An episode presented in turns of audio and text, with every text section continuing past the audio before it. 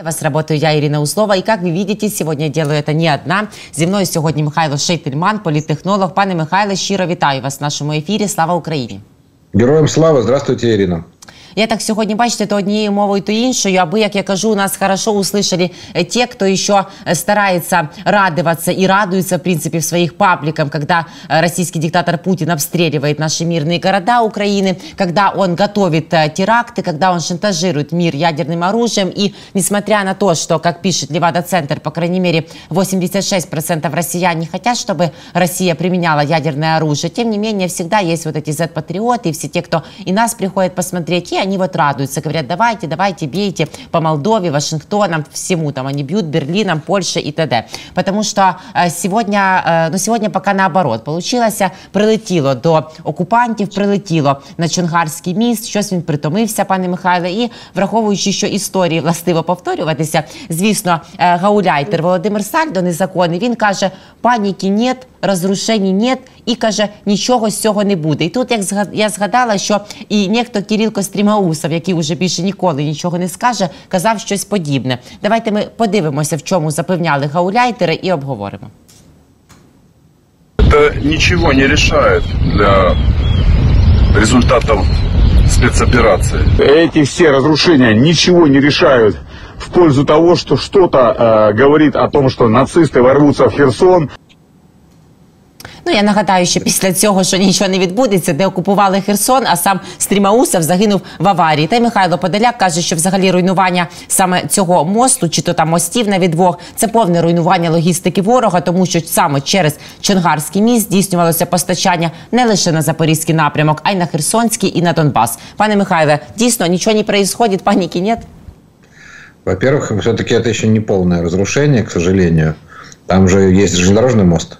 Во-первых, я так, насколько видел картинку, не знаю, насколько она достоверна, что мы разрушили одну из двух эстакад, ну, там две разные стороны, по-моему, два разных движения идет. Могу ошибаться, но это же фотографии какие были, какие гуляли.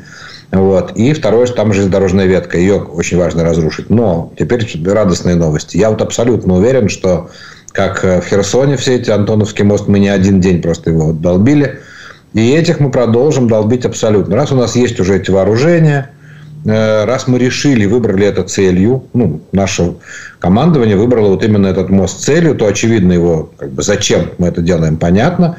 Действительно, отрезать к черту логистику, значит, россиянам. Вот. И это действительно будет иметь решающее значение, абсолютно.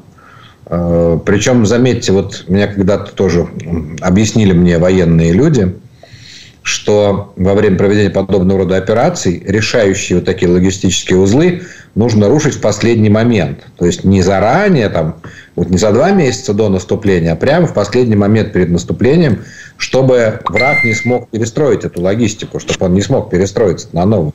Угу. Вот здесь вот как бы, да. Поэтому наши, раз они сейчас это сделали, наши ребята, то это означает, что вот сейчас какие-то как бы будут, видимо, ну, после того, как мы добьем этот мост, новые наступательные действия. Ну, и я вот предсказываю, что это был не последний взрыв в этом э, месте. И вот я думаю, что я думаю, что мы продолжим обязательно с этим мостом.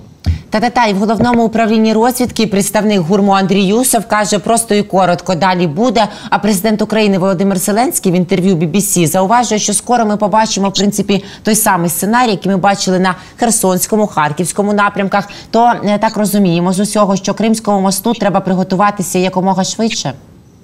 А не уверен, знаете, как раз вот именно mm. по, по Крымский мост не уверен. Объясню почему.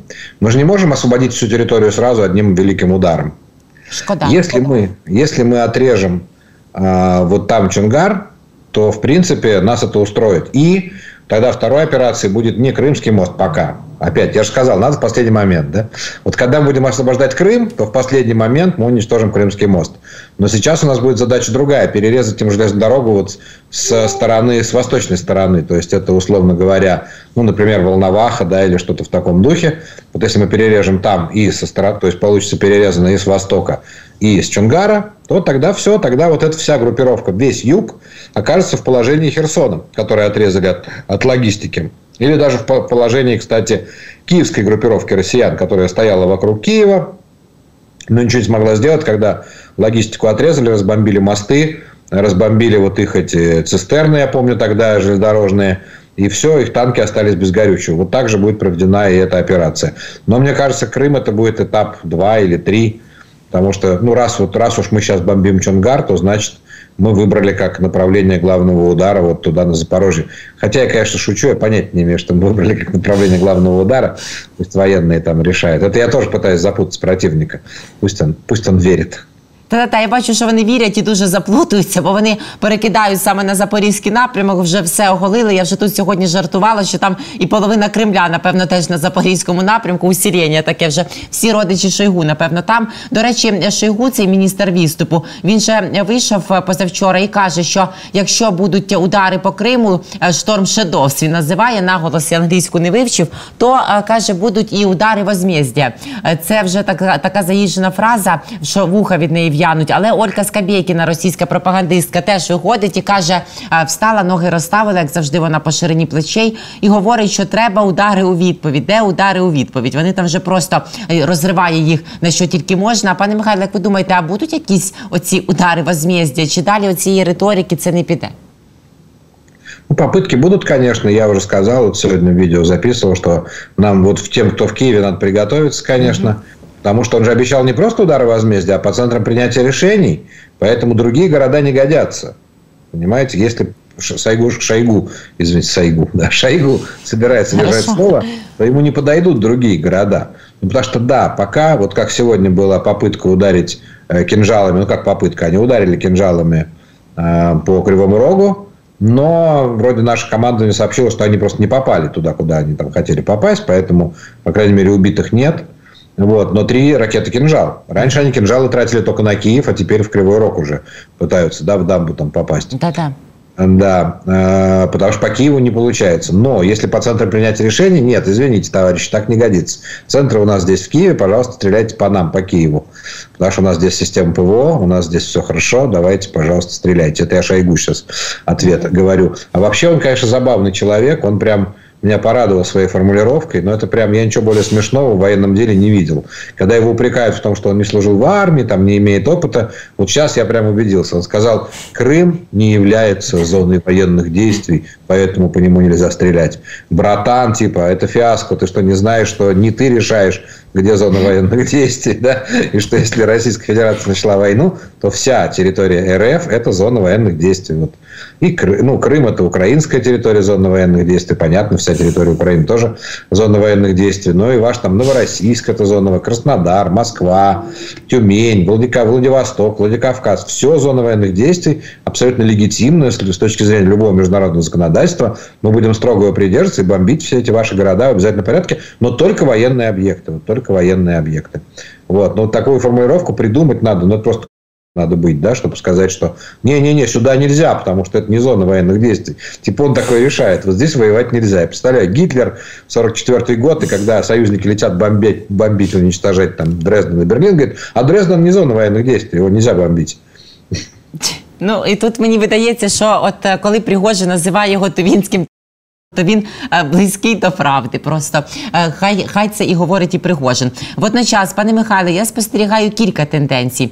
Е, дехто з окупантів, колаборантів, принаймні, що нам повідомляють місцеві мешканці, ті, хто спілкується з ну, з місцевими мешканцями в Криму, хто сам родом з Криму, то вони і квартири порозпродують потихеньку, і дехто з них валізки там уже на поготові тримає. Водночас бачимо, що продовжують зводити вони оборонні фортифікаційні споруди. Видно це і по знімках супутників, і навколо заводу Титан, що в Армянську теж вони там побрязкують мінами, розкладають міни. Про це і головне управління розвідки е, все таки попереджає. Як ви думаєте, до якого сценарію більше готується російська військово-політична верхівка утримувати Крим, чи все таки здати Крим, коли натиск збройних сил України і наступ туди буде просто неминучим?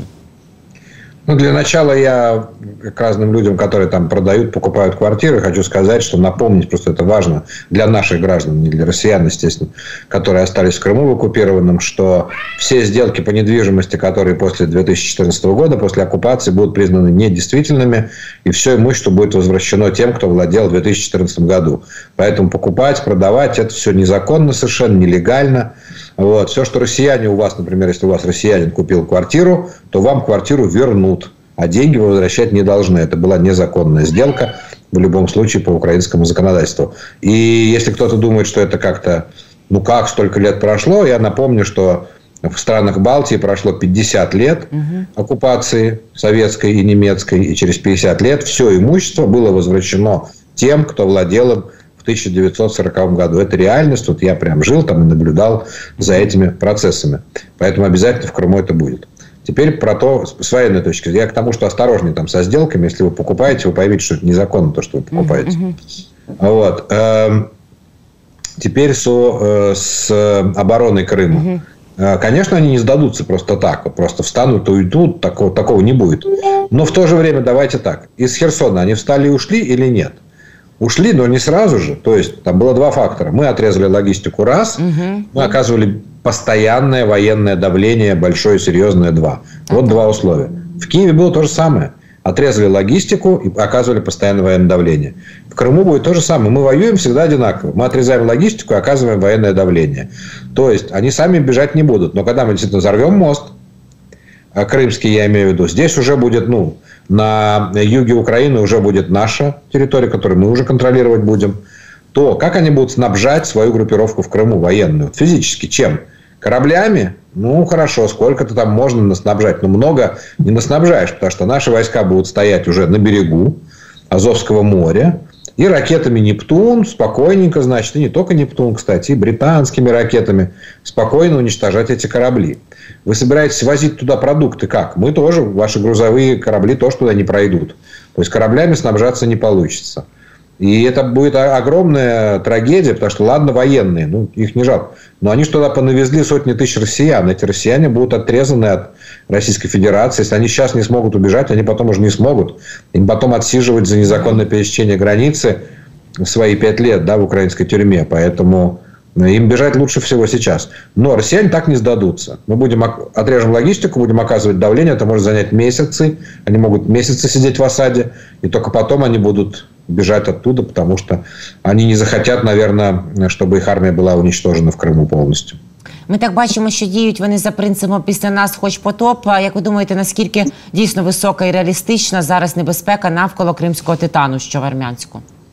Я не знаю особенностей технологических крымского титана, поэтому не могу сказать. Но, к сожалению, эта поговорка, она абсолютно применима к россиянам. И, к сожалению, мы таких трагедий, как мы видели на Каховской дамбе, можем увидеть просто огромное количество. Вот правда. То есть э, и Запорожская атомная станция, которая пострашнее, чем Крымский Титан. Угу. И вы знаете, мне кажется, что вот Крым, когда они будут уходить, а, уходить, они просто все разломают, разграбят, взорвут, чтобы сделать там жизнь невыносимой. Да? Вот я уверен абсолютно, это же будут прямо, они все будут там подрывать, уходя. Просто, ну, ну что делать? Ну, к сожалению, да, потом мы понятно, что за долгие годы под международным давлением они все это оплатят, но жизнь-то они испортят и нам, и жителям Крыма, и нам придется все это долго после них восстанавливать. Тут, тут ничего сделать мы не можем. Як каже Михайло Подоляк, радник керівника офісу президента України, що Росія це не країна рішень, це країна понтів. Ну от власне теж бачачи, що ми з вами розуміємо навіть яку тактику обирають наші збройні сили України. Тенденції вони простежуються. Ті не бачать нічого, реагувати на виклики ані нові, ані ті, вже які були вони не годні. Все, що вони можуть, це шантажувати. От а потім тактику випаленої землі використовувати цей черговий шантаж. Ви дійсно зауважили набагато страшніший Запорізька атомна електростанція сьогодні вже вийшов президент України Володимир Зеленський. каже, що відомо за даними ГУР та СБУ готує Росія такий терористичний акт. Застерігає він світ і ем, каже, що ем, насправді світ знайде е, спосіб, як е, ліквідувати Путіна, якщо той захоче застосувати ядерну зброю в Україні. Зокрема, а я от не впевнена, пане Михайле, що світ е, та спосіб і шукати не треба. Способи давно є. Я так підозрюю, бачу, історія про це говорить. А от чи є бажання в світу знаходити ці способи ліквідувати Путіна, чи ще не готові наші західні партнери до життя Росії без Путіна, життя Росії після Путіна? Значит, э, во-первых, да, кстати, дополню только фразу подалека про страну понтов. Дополню, знаете, чем? Вот когда-то Александр Глебович Невзоров, ну, человек, который абсолютно на нашей стороне, он когда-то говорил про родной его и мой город Ленинград. Он сказал, что это не город, а декорация. вот это город, это не город, это декорация. И это правда. Ну, в смысле, это декорация, которая построена для съемок ну, для понтов понты, и эти понты видны только с реки. Плывешь по реке, вау, красота. Зашел за угол, все. На этом кончилась красота. Потому что это построена декорация. Вот Россия сейчас вся такая декорация. Вся. Не зря там у них потемкинские деревни. Все, что мы видим, это декорация. Это все телевизор. Это все не по-настоящему. По-настоящему, вот когда хотим увидеть по-настоящему, кто там живет, вот э, допросы пленных, это настоящие да, люди, mm-hmm. можно их услышать. И вчерашнее выступление, вы, наверное, видели, российских летчиков, которые матерные стишки Путину читали. Да, вот это... це просто бомбери какие-то. Ви не знаєте, що значить це слово? Це ті, хто бомблять чи що? Бо я так, чесно кажучи, не такого високого інтелектуального рівня. Я посміяла, що це як бомбери, як бобри звучить, але... Да, да, да. Бомберы это значит летчики на бомбардировщиках. Ага, то я зрозуміла, добре, фух. Так, да, но там они, вы слышали, какие слова они употребляли. Да, да, там высокий сленг на букву «С». Да, да, да, вот. Это фантастика была. Вот это настоящая Россия. Вот она, без прикрас, без ничего. Понимаете, когда не смогли за декорацию спрятать, на тебе, вылезают настоящие летчики. Летчики. Я помню, мне в начале войны такие нейтральные наблюдатели из западных стран – когда я жаловался на то, что ну, мы воюем, говорю, с дегенератами реально, вот, посмотрите. Ну, да. Мне говорили, нет, ну это же просто там, ну, такие вот, э, такое войска такие попались. У них же есть элита, вот летчики, люди, которых долго обучали. И вот вам, пожалуйста, вот вам все. Наконец-то показали. Мы же до этого видели только мертвых летчиков. Впервые нам показали живых летчиков. Мертвых да, дійсно. Краще б не показувати. Краще б я такого не бачила. У мене да, творча натура. Теперь мы знаем, кто эти, кто эти люди, какие у них льотчики. Вот. Извините, що я так это, отвлекся від ні, вашого. Ні, це дуже добре, це показово. Це ж просто показує обличчя. Бо, звісно, ворога не треба недооцінювати, але і не переоцінювати теж. Бо ми бачимо, і цей стоїть і слухає зараз про російського бункерного диктатора, щоб стілець собі підставив, бо він по росту не дотягувався до бомбьорів. Вот. И, кстати, в летчики тоже высоких же не берут, потому что они не, в кокпит не помещаются. Нет, правда, правда. Это ему еще повезло, что он не с гренадерами столкнулся. Вот. А теперь по поводу того, готов ли Запад терпеть, не терпеть, и что я думаю про заявление президента Зеленского. Я думаю, он, естественно, имел в виду, что не сейчас Запад готов что-то делать с, с Путиным, а в момент, если западная разведка будет знать, что Путин решил нанести ядерный удар – вот по мнению президента Зеленского, его высказывание состоит в следующем. А, западные разведки будут знать об этом, и у них есть инструменты уничтожить Путина в этот момент. Ага. Готов ли я в это поверить? Ну, вы знаете, в принципе, да. То есть так, давайте так. Есть ли рядом с Путиным шпионы британские и американские? Вот прямо там рядом. Угу. В физическом доступе к Путину. Думаю, что есть люди, завербованные э, США и Великобританией. Естественно, что ни США, ни Великобритания сегодня уничтожать Путина не готовы. Угу. Потому, не потому, что они любят Путина или верят в Путина, или хотят иметь дело с э, Россией Путина, а потому что это не позволяют правила шпионские. Ну, вот есть у шпионов правила. Нельзя убивать президента чужой страны, каким бы врагом он ни был. Ну, нельзя. Но это такие правила поведения в мире всегда такие были. Но нам намекнул как бы президент Зеленский, я почему-то думаю, что он не сам это придумывал, что он разговаривал об этом. Он же встречался в последнее время, кто больше разговаривал с Байденом, чем Зеленский. Кто больше разговаривал с премьер-министром Великобритании, с, премьер, с канцлером Германии, с президентом Франции. Больше, чем Зеленский, никто ни с кем не общался, понимаете? Поэтому Зеленский сегодня человек, который самый конфидант всех западных лидеров, абсолютно всех. И я думаю, что они ему про это рассказали и сказали, что все, вот как бы будет вот такая история. Я думаю, что это согласовано. Но давайте, это не отменяет для нас риски, честно вам скажу, потому что любые планы могут не срабатывать, все может быть по-разному. А Путин, мы понимаем, что, в принципе, может э, решиться на применение ядерного оружия. Я бы это вообще вот не стал отменять, такую вероятность. А по поводу того, что они хотят жить с Россией во главе, которой Путин, нет, это неправда. Вообще это не так. Э, мне почему-то кажется, что западные лидеры совершенно не согласны уже. То есть, в начале войны, конечно, были согласны. Год назад еще были согласны. Но на сегодняшний день у них нет варианта, при котором э, Россия возвращается на мировую арену, а во главе ее Путин. То есть у них нет варианта, Путин приехал к нам на G7, Да-да. Путин к нам вот приехал на какие-то конференции, Путин приехал с визитом в Лондон. У них этого нет в карте реальности вообще. То есть для них, конечно, Путин кончился. Они его списали, вот они крест на нем поставили. Они не собираются его убивать для этого. Они, естественно, выдвигают ультиматум России. Он, он выдвинут, я уверен. Не публично, но выдвинут. Угу. остальным, остальной российской верхушке. Если вы хотите в будущем хоть когда-нибудь, хоть каких-то отношений, то вот с этим ничего не получится. Пока вы его не берете, ничего не будет. Ну, я уверен, что такой уже есть месседж. И он получен, и все это понимают.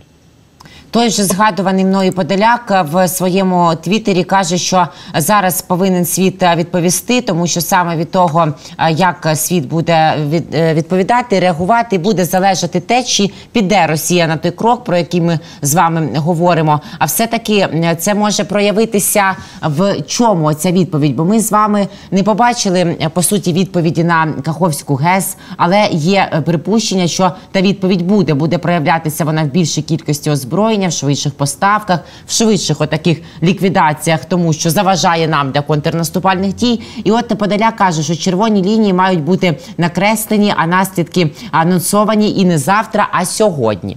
Тобто, все таки це має бути якийсь е, крок на випередження, чи так як ми з вами говоримо, що коли от побачать, що вже все, вже той диктатор на межі і він готовий, от тоді і будуть діяти. Чи можливо це буде проявлено і в більших поставках озброєння, і в таких більш більш фактологічних кроках? Сроках? Мне кажется, что э, Михаил Подоляк, безусловно, имеет в виду, что нужны какие-то открытые шаги Запада. И их действительно не хватает. Но это правда. У меня тоже после подрыва россиянами дамбы прямо стало больно от того, что Запад совершенно не, не реагирует. Я прям представил себе ситуацию, ну хорошо, а завтра эти сбросят на нас атомную бомбу. Запад также будет вот типа там расследовать, кто сбросил. Ну, вот. Что вообще будет происходить, да? Это серьезная проблема. С одной стороны, я верю в обещание, например, Великобритании нанести ответный ядерный удар. Это было обещание официальное, официальное Великобритании, не просто там какая-то болтовня. Тем более, что это ее обязательство по всем договорам. Поэтому мне очень... Может, я наивный человек, мне хочется верить, что этот удар ответный будет в таком ситуации нанесен. Теперь, как предотвратить, о чем говорит Подоляк? Но если сейчас сделать убедительные заявления какие-то или что-то, не знаю, убедительные шаги, да, то они поверят, что вот им будет очень плохо. Вот мне кажется, что возможно, тут я, конечно, могу ошибаться, что сегодняшнее заявление Зеленского про смерть Путіна. Заметьте, ну, Зеленський ніколи не говорив про убийство Путіна. Mm -hmm. Так, я теж, разу. я тому і цитую, да, я теж не помічала. Так. Ви та ще більше пам'ятаєте, казали, що в нас не є за мету ліквідація їхня зараз. В розвідці казали, що нам це не треба зараз. Так не только, там вообще спорный вопрос, это легитимно, нелегитимно, потому что я говорю, там есть некое противоречие. С одной стороны, он э, участник войны, то есть комбатант, так как он э, этот самый главнокомандующий у них. С другой стороны, он же имеет дипломатический статус неприкосновенности одновременно с этим. Поэтому спорно юридически, вот можно ли его уничтожать. Это спорно. Все опинины, которые я читал, юристов западных, они все говорят, что можно. Но это всего лишь мнение, да, то есть это не то, что вот прям сто процентов, да? Значит, а, потому что у него как бы два статуса одновременно. И вот это заявление Зеленского сегодня, оно очень смелое, очень резкое, абсолютно выделяющееся из всего. И вы знаете, вот во что я верю почему-то опять, верю, ну, это вопрос веры, что оно было согласовано с западными партнерами.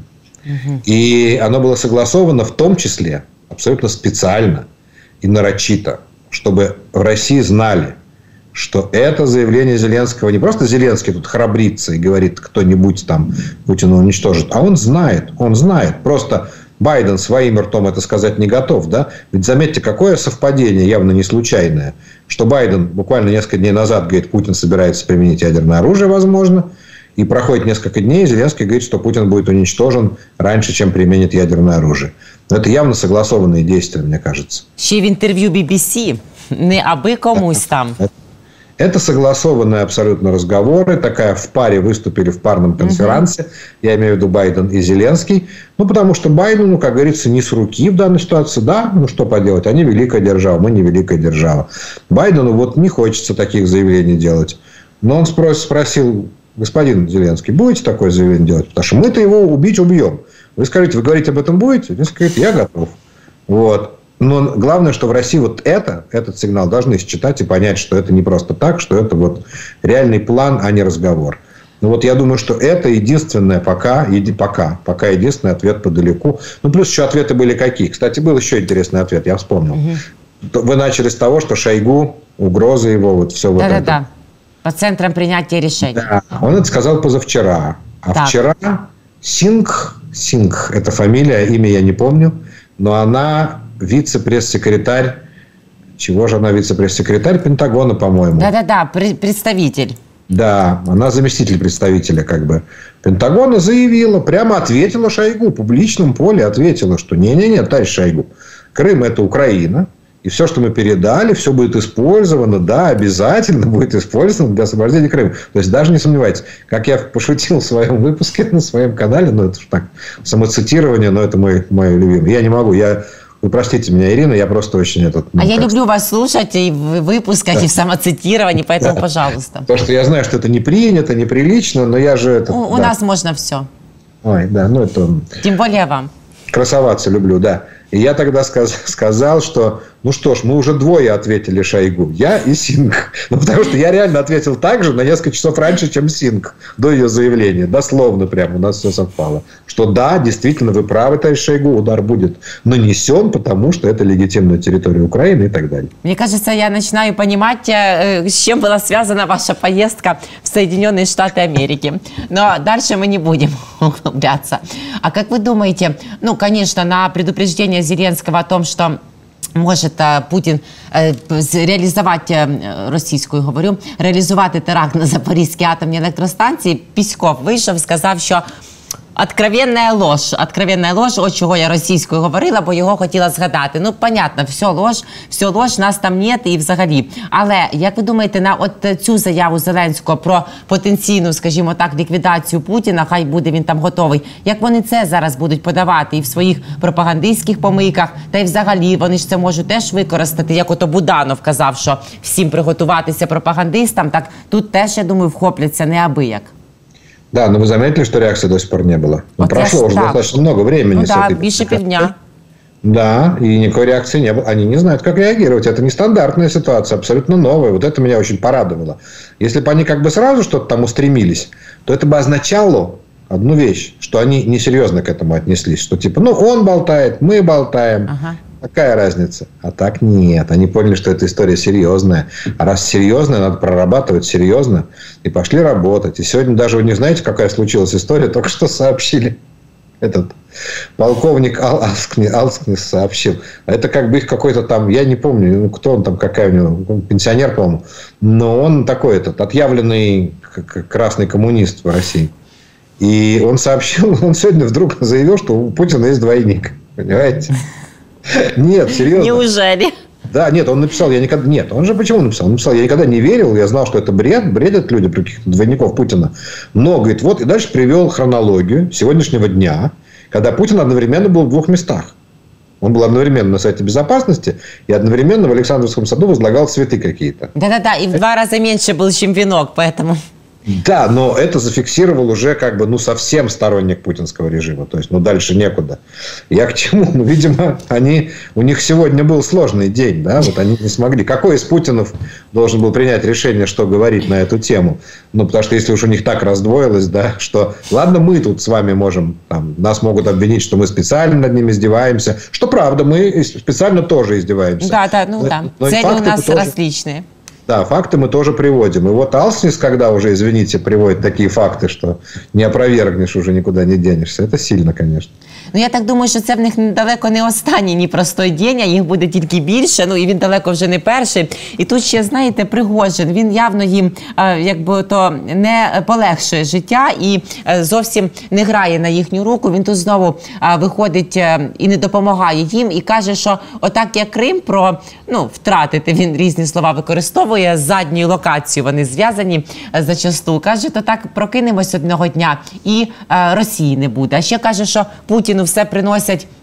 Те, що приносять на листочках, це повний теж заміню, повна брехня. Каже, те, що йому приносять, якщо сказати літературною мовою. І він живе і не знає, Шойгу і Герасимов малюють йому зовсім іншу реальність, в якій вони перемагають, і е, і все таке інше. Як ви думаєте, по-перше, чи дійсно правий в цьому всьому Пригожин, і що і Росії не буде, і що приносять Путіну повну ахінею на тих листочках, скажімо так, папірцях, і е, оці Шойгу і Герасимов, а вони то усвідомлюють цю реальність. Я чуть-чуть с конца начну. Я Давай. думаю, что Путин наезжал вот этим всем не на Шойгу и Герасимова, на самом деле. Он давно уже переключился на Путина.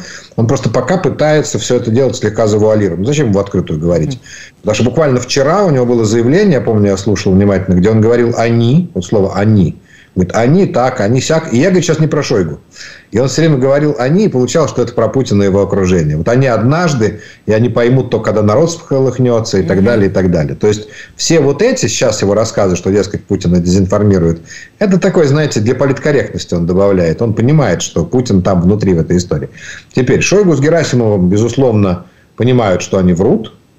А Путин, безусловно, не понимает, что ему врут. В каком вопросе, сейчас скажу. В вопросе вот там цифры, сколько подбито танков. Шойгу с Герасимовым рисуют их сами, естественно, да, ну там по, по мере там повышения, как это, по всей пирамиде каждый прибавляет, умножает на полтора, и получается какая-то конечная цифра. Когда приносит Путину, он исходит из того, что это правда, я думаю. Потому что, ну как, он же президент России великий, как ему можно врать? Его же должны все бояться, кто ему может врать, правильно? Поэтому я думаю, что потери, вот когда он озвучивает, ну, якобы потери Украины, это вот он, э, он не знает, что его обманули. Там про пять патриотов он искренне верит, что сбили пять патриотов. А почему нет? Он же столько денег вложил во все эти кинжалы и так далее, ну, и просто их украли. Ну, само собой. Но в целом картину, конечно, он знает. То есть, он не знает вот таких деталей, э, но в целом картину он, он не может не знать. Потому что он знает спутниковые. Я думаю, что он на спутниковые снимки смотрит сам ну, там, что, кто где находится, да. То есть, линию фронта видит просто физически сам. И в этом его не обмануть. Вот ему не сказали, что Херсон все еще удерживается э, российской армией. Или ему не сказали, что сегодня еще 2022 год, и операция еще только в самом начале. То есть, он знает, вот, например, от него не скрывают календарь. Вот это самое важное, понимаете? Да, це, це звісно, бонус. Але... Нет, раз от него не скрывают календарь, то он знает, что война идет год и четыре месяца. Я имею в виду, меня там все критикуют, я имею в виду, хорошо, полномасштабная война. Идет год и четыре месяца. И что ничего не получилось. Ну, потому что планы же были. Он планы свои знал? Знал. Он нам их не говорил, никому не говорил. Но сам он знал? Знал. Они осуществлены? Нет. Он обещания знал, которые ему раздавали там какие-то другие военные? Знал. Он знает, что ничего не получилось? Знает. То есть, вот здесь он не дезинформирован, понимаете? Он дезинформирован в деталях, но в целом картину, конечно, он знает. А насчет того, что да, вы еще спросили, я обязан ответить на этот вопрос, потому что мне это приятно просто очень. Правда ли, что не будет России? Да, да. Я с Пригожиным, я голосую за Пригожина. Как это? Если не будет Путина, помните, говорили, не будет Путина, не будет России, говорил Володин. А я скажу, будет Пригожин, не будет России. Еще круче. Поэтому я хочу, щоб був Пригожин. Супер, да. Ми тут е, в цю гру можна грати не тільки вдвох, а в кількох. І ми вболіваємо в цьому випадку за всі ці сторони. А за Пригожина найбільше, так як Подоляк теж каже, це сталкер, і він веде Росію до розвалу. От будемо в це і вірити, і розуміти, що Путін точно я думаю е, розуміє, напевно, хоча може собі не зізнається, що кінець його близько, звідки би він не прийшов. Дякую вам дуже, пане Михайле, за цю сьогоднішню розмову, легку і непросту водночас. Спасибі вам величезне, що знаходите час. До побачення. Спасибо, Ирина. До свидания.